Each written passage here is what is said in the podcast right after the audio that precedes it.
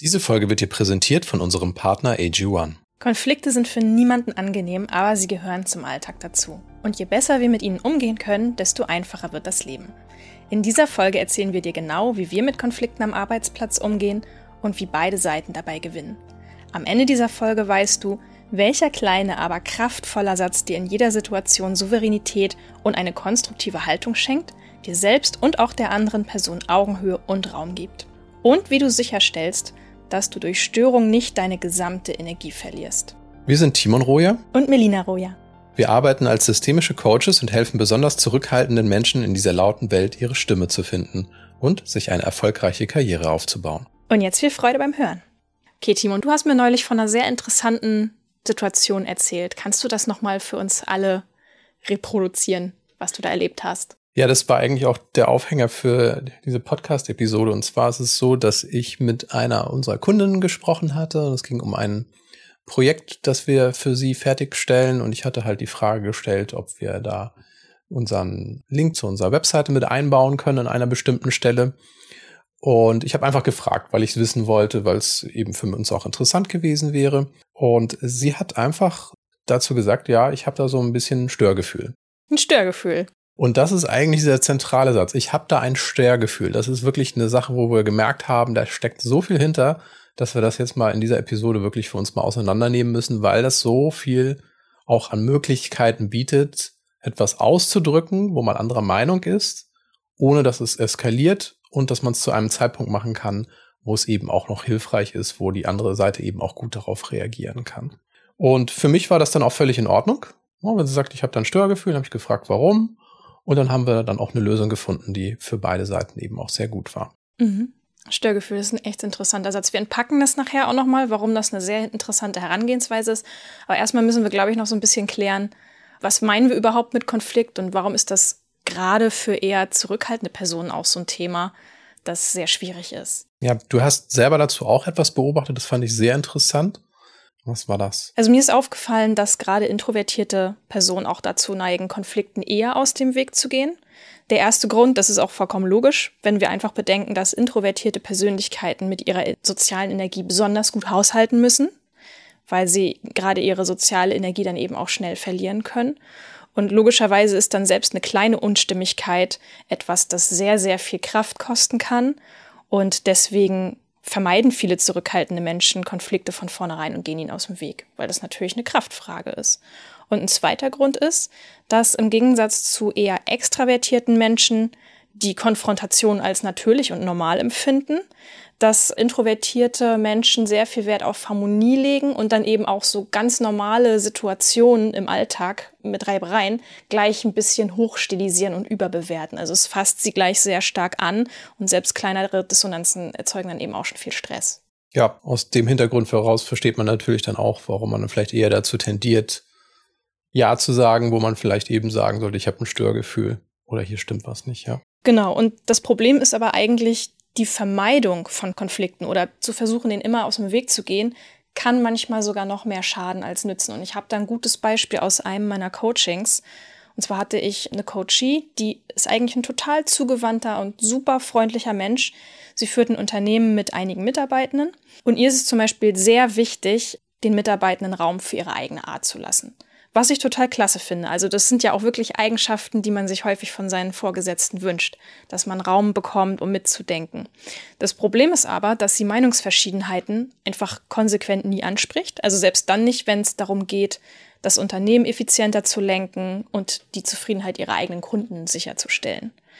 Und sie hatte immer diese Angst, nicht konstruktiv zu sein, jemanden zu verletzen und sie hat auch immer argumentiert, naja, am Ende, meine Meinung ist ja eigentlich gar nicht so wichtig. Also immer dieses fehlende Selbstvertrauen ist es gar nicht wichtig, was ich hier zu klären habe.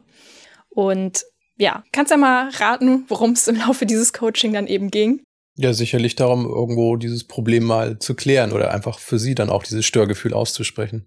Genau, es ist, hat mich für sie dazu geführt, dass sie überhaupt nicht ernst genommen wird von ihren Mitarbeitenden. Das Vermeidungsverhalten hat genau das Gegenteil bewirkt. Und zwar wird über ihre persönlichen Werte hinweggegangen. Also sie ist für sich selber hat sie gesagt, ich bin gefühlt gar nicht die Chefin, sondern eher eine Untergebene in ihrem eigenen Unternehmen. Und das ist natürlich etwas, wo man sagen muss, ah, okay, Das ist natürlich wirklich jetzt die, die Version, wo man merkt, das geht nicht, dass man jedem einzelnen Konflikt aus dem Weg geht. Und ich kenne das auch aus meinem Alltag. Also ich denke manchmal, dass es unwichtig ist. Ich muss das jetzt nicht ansprechen. Und ja, leider wird die Sache dann auf Dauer manchmal noch größer, als wenn man schon viel früher einfach was gesagt hätte. Also die negativen Empfindungen, die häufen sich dann einfach irgendwann zu so einem riesigen Berg an und dann wird das Ansprechen der eigenen Gefühle ja einfach noch schwieriger. Ja, das sind natürlich zwei schöne Beispiele, woran man merkt, dass es wirklich sehr wichtig ist, Konflikte anzusprechen, bevor sie dann letzten Endes auch auf ein Niveau gehen, wo man sagt, jetzt ist es wirklich hart auf hart. Da ist es dann auch schwer noch zu vermitteln zwischen den verschiedenen Positionen. Oft auch, weil man einfach sehr lange gewartet hat. Was ist denn jetzt so die Herausforderung das Ganze anzusprechen. Wie würdest du das formulieren? Also eine Sache, die ich beobachte, ist auf jeden Fall die eigenen Emotionen zu regulieren. Also wenn man Konflikte anspricht, ist es ja manchmal so, dass man eigentlich eher überwältigt wird oder aufpassen muss, dass man nicht passiv aggressiv reagiert. Also das ist, denke ich, ein sehr, sehr wichtiger Punkt, dass das einfach schwierig ist in so einer aufgeladenen Situation. Ja, also vielleicht auch die Sorge, dass man sich dann in der Wortwahl völlig vergreift, wenn man in dem Moment reagiert dass man dann zu impulsiv ist, vielleicht dann dafür auch nochmal irgendwo gerügt wird und sagst, hey, du reagierst ja total emotional, bleib mal sachlich, was natürlich auch nur die halbe Wahrheit ist, aber das ist tatsächlich eine Herausforderung. Genau, und ein zweiter Punkt ist auch, dass man Unstimmigkeiten so anspricht, dass alle dabei ihr Gesicht wahren können ne? und dass auch alle dabei gewinnen. Deswegen muss ich auch sagen, der Gedanke, dass man sagt, ich möchte mich eigentlich jetzt hier nicht in den Vordergrund stellen, das ist ja ein guter Beweggrund. Also es ist ja wirklich, wo man sagt, okay, die Person denkt an andere Menschen. Ich möchte, dass hier alle gewinnen können. Ist ja eigentlich erstmal ein guter Grundgedanke. Genau. Aber wenn wir von alle gewinnen reden, schließt das natürlich einen selber auch mit ein. Genau so ist es, ja. Dann haben wir noch einen dritten Punkt, und das ist mich die Reaktion anderer nicht überzubewerten. Also mir geht das manchmal so, dann höre ich etwas und bin erstmal aufgebracht. Mich beschäftigt das. Also meine Gedanken sind da am Rotieren und ich gehe da innere Dialoge durch ich weiß aber, dass wenn ich das Ganze mal eine Stunde sacken lasse, mich auf eine andere Sache konzentriere, dass ich dann auch ein bisschen ausgeglichener reagiere. Ja. Also dann auch vielleicht wahrnehme, ach, die andere Seite hat ja wirklich einen Punkt. Also ich habe zwar auch einen Punkt, aber die andere Seite eben auch. Und das hilft mir dann tatsächlich auch, nicht sofort zu reagieren. Also das weiß ich auch über mich, mhm. dass das nicht immer klug ist. Heißt aber eben auch, ich muss noch mal einen Punkt finden, wo ich wieder einhaken kann. Also ich brauche noch mal eine Situation, wo ich sage, ja, ich muss das trotzdem adressieren, aber auf eine Art und Weise, dass es dann eben auch angemessen rüberkommt und das nicht einfach zu zwei Fronten nachher sich entwickelt. Nach einer kurzen Werbepause sind wir zurück.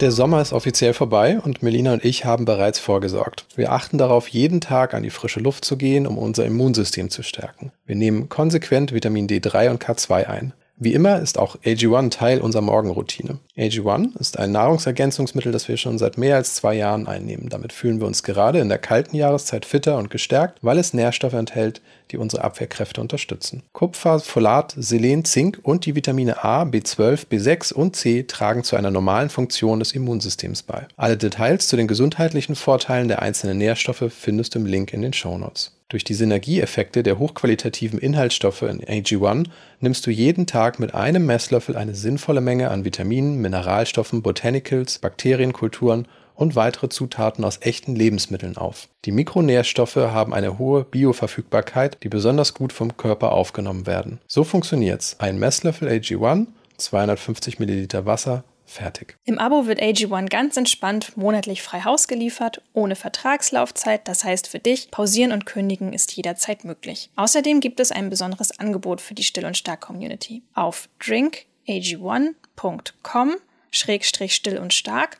erhältst du bei Abschluss eines monatlichen Abos einen kostenlosen Jahresvorrat Vitamin D3 und K2 und fünf praktische AG1 Travel Packs für unterwegs gratis dazu. Neukundinnen und Kunden erhalten außerdem das AG1 Welcome Kit inklusive Aufbewahrungsdose und Shaker zur Monatspackung dazu.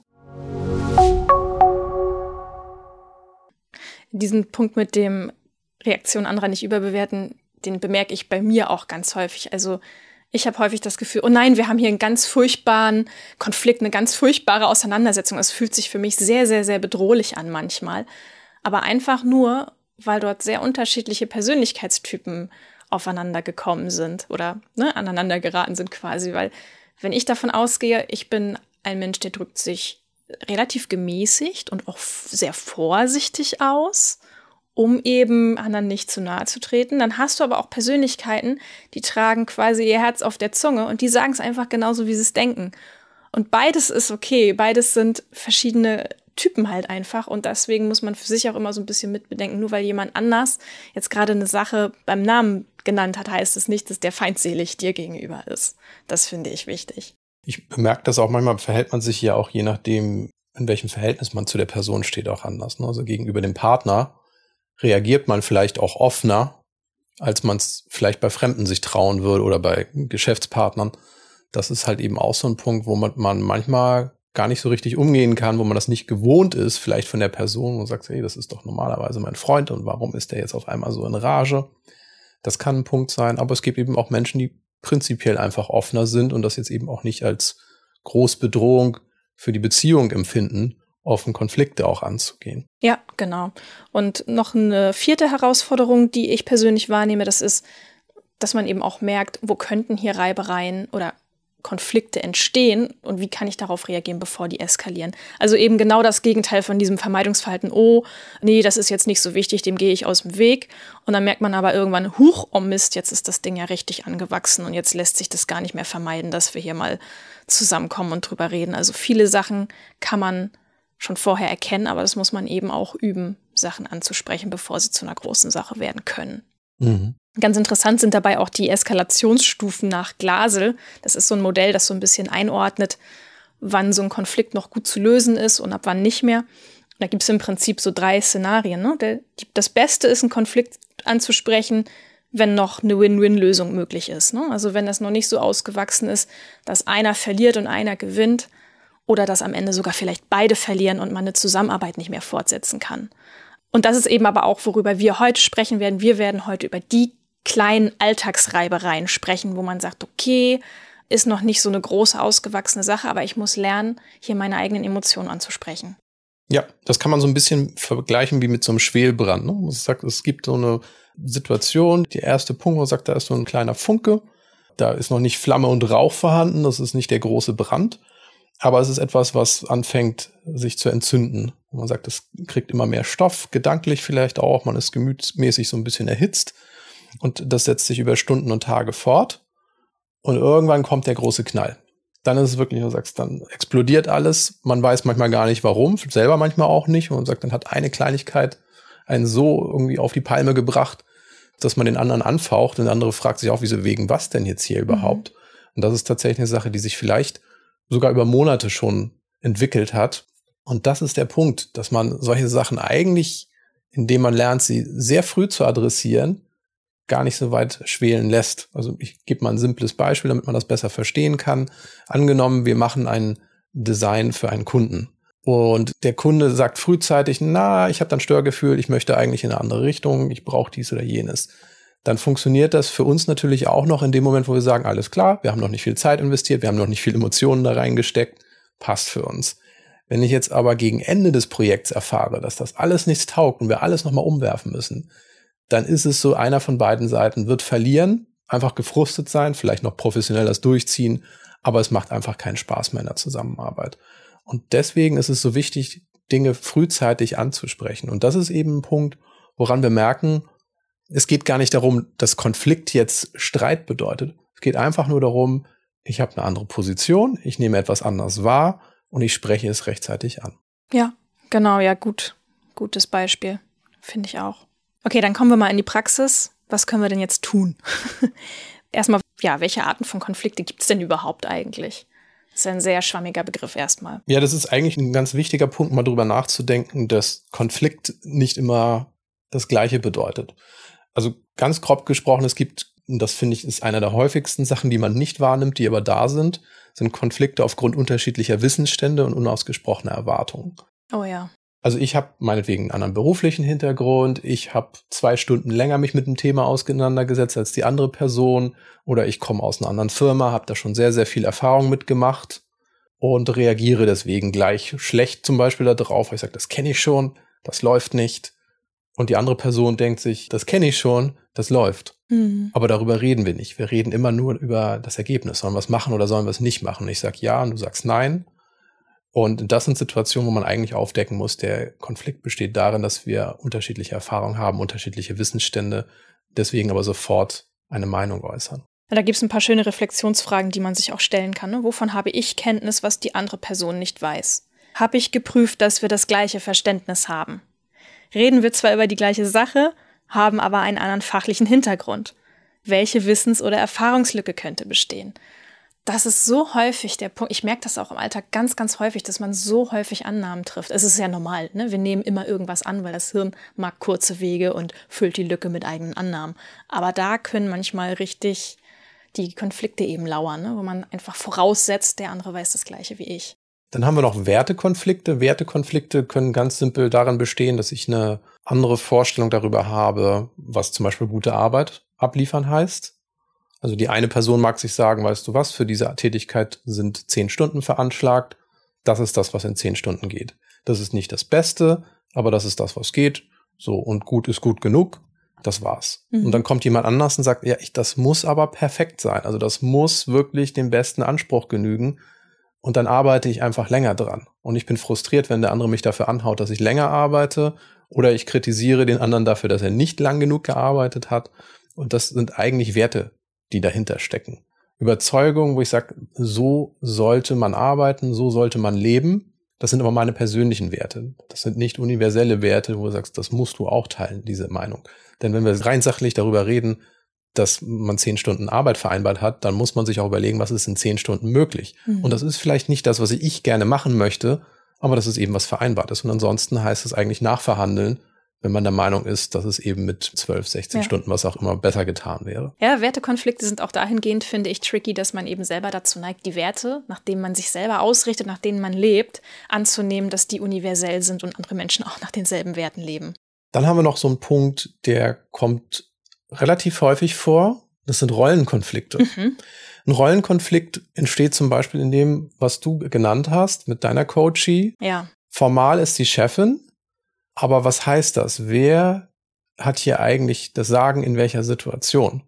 Weil das ist ja nicht so, dass die Chefin alles entscheidet, auch nicht mhm. alles entscheiden kann. Sie verhält sich ja auch nicht wie jemand, der der Big Boss ist und bei jeder Sache das letzte Wort hat, sondern sie lässt ja ihren Leuten extra viel Raum für eigene Gestaltungsmöglichkeiten. Was auch total Sinn macht, wenn man Leute hat, die spezialisiert sind, wo man sagt, ja, die Person hat einfach mehr Sachkompetenz in diesem Thema, die soll das bitte entscheiden, ich möchte noch informiert werden. Genau. Aber das sind Rollen und auch Punkte, wo man miteinander sprechen muss, wo man wissen muss, was erwartet die andere Person von mir? Also welche Freiheiten habe ich? Und das explizit mal auszusprechen, auszudefinieren, das ist deine Rolle, das ist deine Entscheidungsfreiheit, das nicht dem Zufall zu überlassen.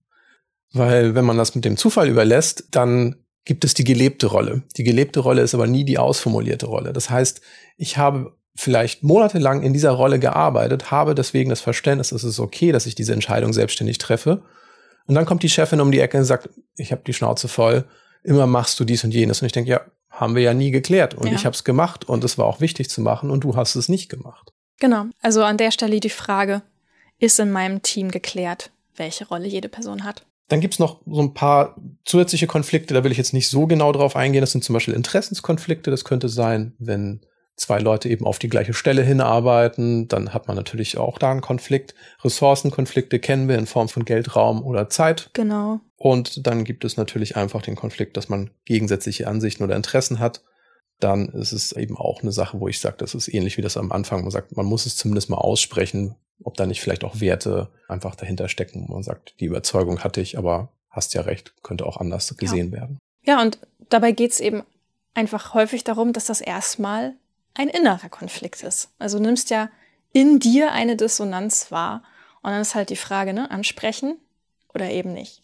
So, praktisch, was heißt das? Wie kann ich Druck rausnehmen und mir dadurch auch Energie sparen, emotionale Energie, die ich sonst einfach verbrate? Genau, darüber haben wir ja eingangs schon gesprochen, ne, dass es wirklich eine Energiefrage ist. Das Problem ist ja, wenn ich als zurückhaltende Person mit einem Konflikt konfrontiert werde, ne, zum Beispiel eine unbedachte Bemerkung oder vielleicht das wachsende ungute Bauchgefühl, dass Dinge einfach nicht zum vereinbarten Ziel sich entwickeln, dann fühle ich persönlich mich oft unter Druck gesetzt, sofort reagieren zu müssen. Und das überfordert mich komplett, weil es nicht meiner Art entspricht, schnell und spontan zu reagieren und dann das Richtige zu sagen. Also das überfordert mich einfach wirklich.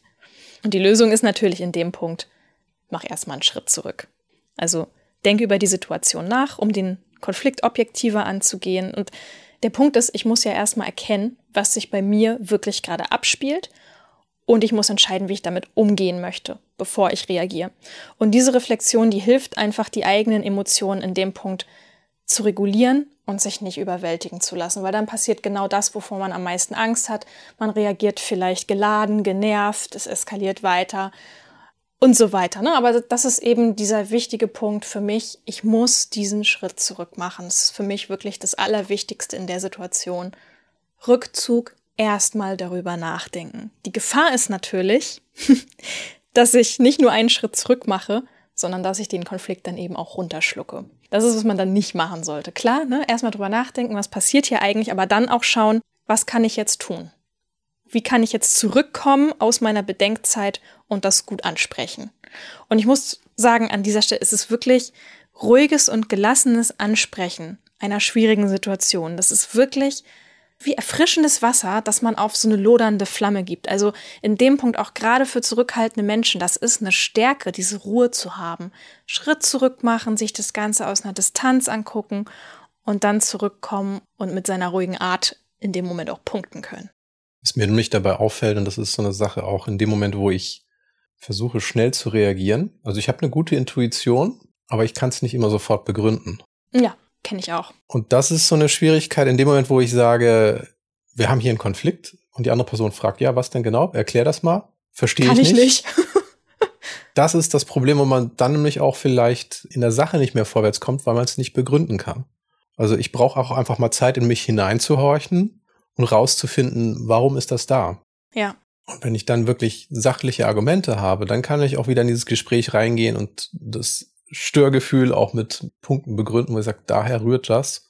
Und ich denke, das würde zur Lösung führen. Mhm. Und deswegen ist es schon gut, sich ein bisschen Zeit zu lassen. Also gerade wenn man so das Gefühl hat, ich werde hier überrollt. Aber jetzt kommen wir natürlich auch zum, zum Schritt zwei, wo wir sagen, ja, jetzt müssen wir aber auch was tun. Genau, wie kann ich das konstruktiv und souverän ansprechen? Und du hast es jetzt gerade schon ganz häufig benutzt, dieses Wort Störgefühl. Ich habe hier gerade ein Störgefühl. Oder neulich in Situation XY hatte ich ein Störgefühl, als Folgendes passiert ist. Warum ist dieser Satz so gut, Timon? Also ich finde ihn sehr gut, weil er gewaltfrei ist. Was meinst du damit? Das heißt, niemand wird angeklagt. Das ist mhm. nicht, ich denke, du machst hier was falsch. Ja. Oder ich finde das falsch, was du tust. Ne? Das sage ich nicht, sondern ich sage einfach, ich habe ein Störgefühl. Ich teile dir mit, was mein Körpergefühl ist, was ich empfinde. Und ich gebe das mal in den Raum. Genau. Ja, Störung ist ein neutrales Wort, ne? Störung kennen wir von, das WLAN-Signal ist gerade gestört. Ja, das ist einfach erstmal eine neutrale Beobachtung. Ja, und dann beheben wir das halt. Genau. Und es kann ja auch sein, dass ich Hilfe brauche, dieses Störgefühl aufzulösen, ohne dass der andere dafür irgendwie eine Verantwortung hatte. Vielleicht habe ich tatsächlich nur irgendetwas, was mit mir zu tun hat. Und dann ist es schön, dass ich auch den Raum aufmache, dass jemand anders mir helfen kann, meine Sicht zu verbessern, zu sagen, ah, jetzt ist das weg, jetzt fühle ich mich auch wieder gut mit der Situation. Genau. Was ich auch sehr, sehr schön finde an diesem Satz ist, wenn jemand sagt, Entschuldige, ich habe hier gerade ein Störgefühl oder neulich hatte ich dieses Störgefühl. Das ist eine Einleitung, wo man auch gleich einordnen kann, ah, jetzt kommt nichts Allgemeingültiges, die Person sagt jetzt nicht, ich habe Recht und du bist im Unrecht, sondern es ist wirklich eine sehr persönliche, subjektive Beobachtung und dann ist auch vollkommen klar, dass ich das nicht persönlich nehmen muss. Genau, und das ist der Punkt, wo wir dann vielleicht auch früher äußern können, ich habe hier ein Störgefühl, ohne dass ich objektiv sachlich in drei Schritten begründen kann, warum ich richtig liege. Weil das ist gar nicht mein Anliegen und darüber konnte ich bis jetzt auch noch nicht nachdenken. Wichtig ist hier eigentlich festzustellen, ich muss eine gute Intuition entwickeln, ich muss in guten Kontakt zu mir selber stehen. Ja. Und das ist einfach der einfache Weg, das zu formulieren. Ich sage, ich habe hier ein Störgefühl, ich merke hier was, lass uns mal bitte kurz gucken, woher das kommt. Und vielleicht können wir das dann auflösen. Ja, das ist auch eine sehr bescheidene und demütige Art, an eine Sache ranzugehen, indem man nicht sofort sagt, hier, du hast mich gerade verletzt oder du hast dies, du hast das, ne? sondern wirklich erstmal anzufangen. Irgendwas stimmt hier gerade nicht. Ich habe hier dieses störende Gefühl. Genau. Finde ich sehr, sehr gut. Was wäre denn eigentlich passiert, wenn sie das nicht angesprochen hätte? Also du hast ja von dieser Situation erzählt, wo sie eben gesagt hat, du, ich habe hier das Störgefühl, hast du am Eingang erzählt. Wie wäre das denn alternativ weitergegangen, wenn sie es irgendwie anders formuliert hätte? Was meinst du? Also im schlechtesten Fall hätte ich einfach weitergemacht mit dem, was ich für sinnvoll gehalten hätte. Einfach aus dem Gefühl, dass ich meine, dass es richtig ist und dass es gut wäre. Und sie hätte es schweigend hinnehmen können. Mhm. Und das ist die Situation, die ich zum Beispiel auch mit Designsachen beschrieben habe. Man macht dann weiter, man steckt da viel Energie und Mühe rein, aber die Unzufriedenheit auf der anderen Seite steigt und steigt und steigt, bis die Person dann irgendwann sagt, nee, so geht's nicht weiter. Ich hatte vorher aber nicht mal Kenntnis davon. Und das ist dann, wo man sagt, da kann eigentlich eine Seite nur noch verlieren. Und das ist einfach, was man nicht haben will. Also ich wäre dann extrem frustriert gewesen, sie wäre extrem frustriert gewesen. Beide hätten viel Energie dabei verloren. Und so ist es einfach auf einer Ebene angesprochen worden, wo keiner Energie investiert hat und wo es für mich auch einfach eine offene Sache war. Und sagt, ja gut, dann gehen wir in eine andere Richtung.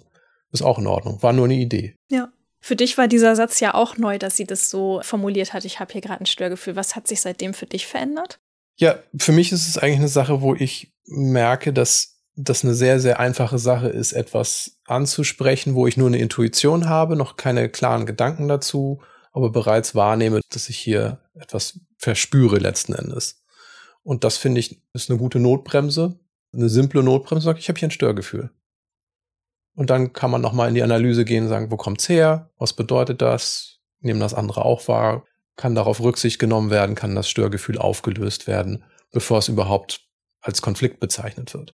Ja, also wirklich sehr, sehr kraftvoll. Also ich bin auch froh, dass du mir davon erzählt hast. Ich habe mir diesen Satz gleich geklaut und ich verwende den jetzt auch, weil mir es auch wirklich viel, viel leichter mit dieser Formulierung fällt, wirklich anzusprechen, was ich empfinde. Weil das traue ich mich nämlich häufig auch nicht. Und ich gehöre dann auch eher zu dem Lager, das Sachen einfach runterschluckt und dann selber leidet. Ja. Okay, also was nehmen wir heute mit?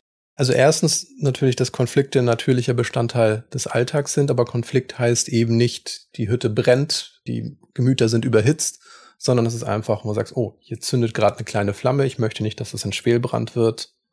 Das ist ein wichtiger Punkt, einfach auch zu akzeptieren, dass es nichts Schlimmes ist, dass man unterschiedlicher Meinung sein kann und dass das eben vielleicht auch heißt, dass das, was ich mir vorgestellt habe, sich nicht so umsetzen lässt. Genau. Außerdem finde ich wichtig, nochmal zu sagen, erwarte keine Spontanität von dir. also am ehesten strahlt man Frieden, Harmonie und Souveränität aus, wenn man sich wirklich auch selber die Ruhe und die Bedenkzeit erlaubt. Und ich finde auch gerade das ist ja eine Grundstärke von introvertierten Personen. Ja, und das merke ich für mich auch, dass ich das Gefühl habe, sonst ich komme nicht hinterher. Also da überfordert mich gerade eine Situation. Ich weiß, ich werde hier gerade überrollt und dann irgendwas zu haben, was man sagen kann. Und das ist genau dieser Satz, ich habe hier ein Störgefühl. Genau, direkt pausieren und notieren. Und das ist einfach, was den Raum aufmacht, zu sagen, okay, alle Leute mal fünf Minuten Pause. Wir können hier nicht in der Sache weitermachen. Wir müssen erstmal das Störgefühl ansprechen. Genau. Ja, kann man ja auch in seinen eigenen Worten formulieren. Ja. Aber der Punkt ist eben, es ist eine schöne, neutrale Formulierung. Ja, also ich finde auf jeden Fall, dass diese Formulierung Mut verleiht und auch Leichtigkeit, keine große Sache dann draus zu machen. Und das geschmeidig zu lösen. Ja, die Frage, die bleibt, ist vielleicht, wie bemerkst du denn überhaupt, wenn Bedürfnisse und Werte von dir auf dem Spiel stehen? Mhm. Das ist, ich nehme das im Job oft unangenehme Gefühle wahr und weiß aber nicht genau, was die Ursache ist. Ich fühle mich zum Beispiel nicht wertgeschätzt oder ich habe das Gefühl, ich rede mit den Leuten, aber das, was ich sage, kommt gar nicht so an, wie ich das möchte. Ich habe Schwierigkeiten, mit anderen so zu kommunizieren, dass auch klar wird, was meine Bedürfnisse sind, aber eben, dass ich auch verstehen kann, was die Bedürfnisse der anderen Person sind, wie sie wertgeschätzt werden möchte. Ja, es geht mir auch so. Ich nehme da auch häufig einen Druck wahr und kann aber noch gar nicht so richtig den Finger drauflegen, was ist jetzt die Ursache dafür. Und genau dafür haben wir das Me-Manual entwickelt, weil wir das nämlich auch wahrgenommen haben, dass das eine große Herausforderung ist, gerade im Beruf. Und dass man da einfach eine große Portion Selbstkenntnis benötigt. Und das findest du in diesem Online-Kurs. Das ist ein vierteiliger Online-Kurs, sind vier Module, die verschiedene Aspekte deines Berufslebens angehen, aber auch im Privatleben sehr hilfreich sind, weil oft die Grundlagen von Kommunikation und Wertschätzung nie explizit ausformuliert worden sind. Also das ist das, was ich am Anfang auch sagte mit den Wertekonflikten.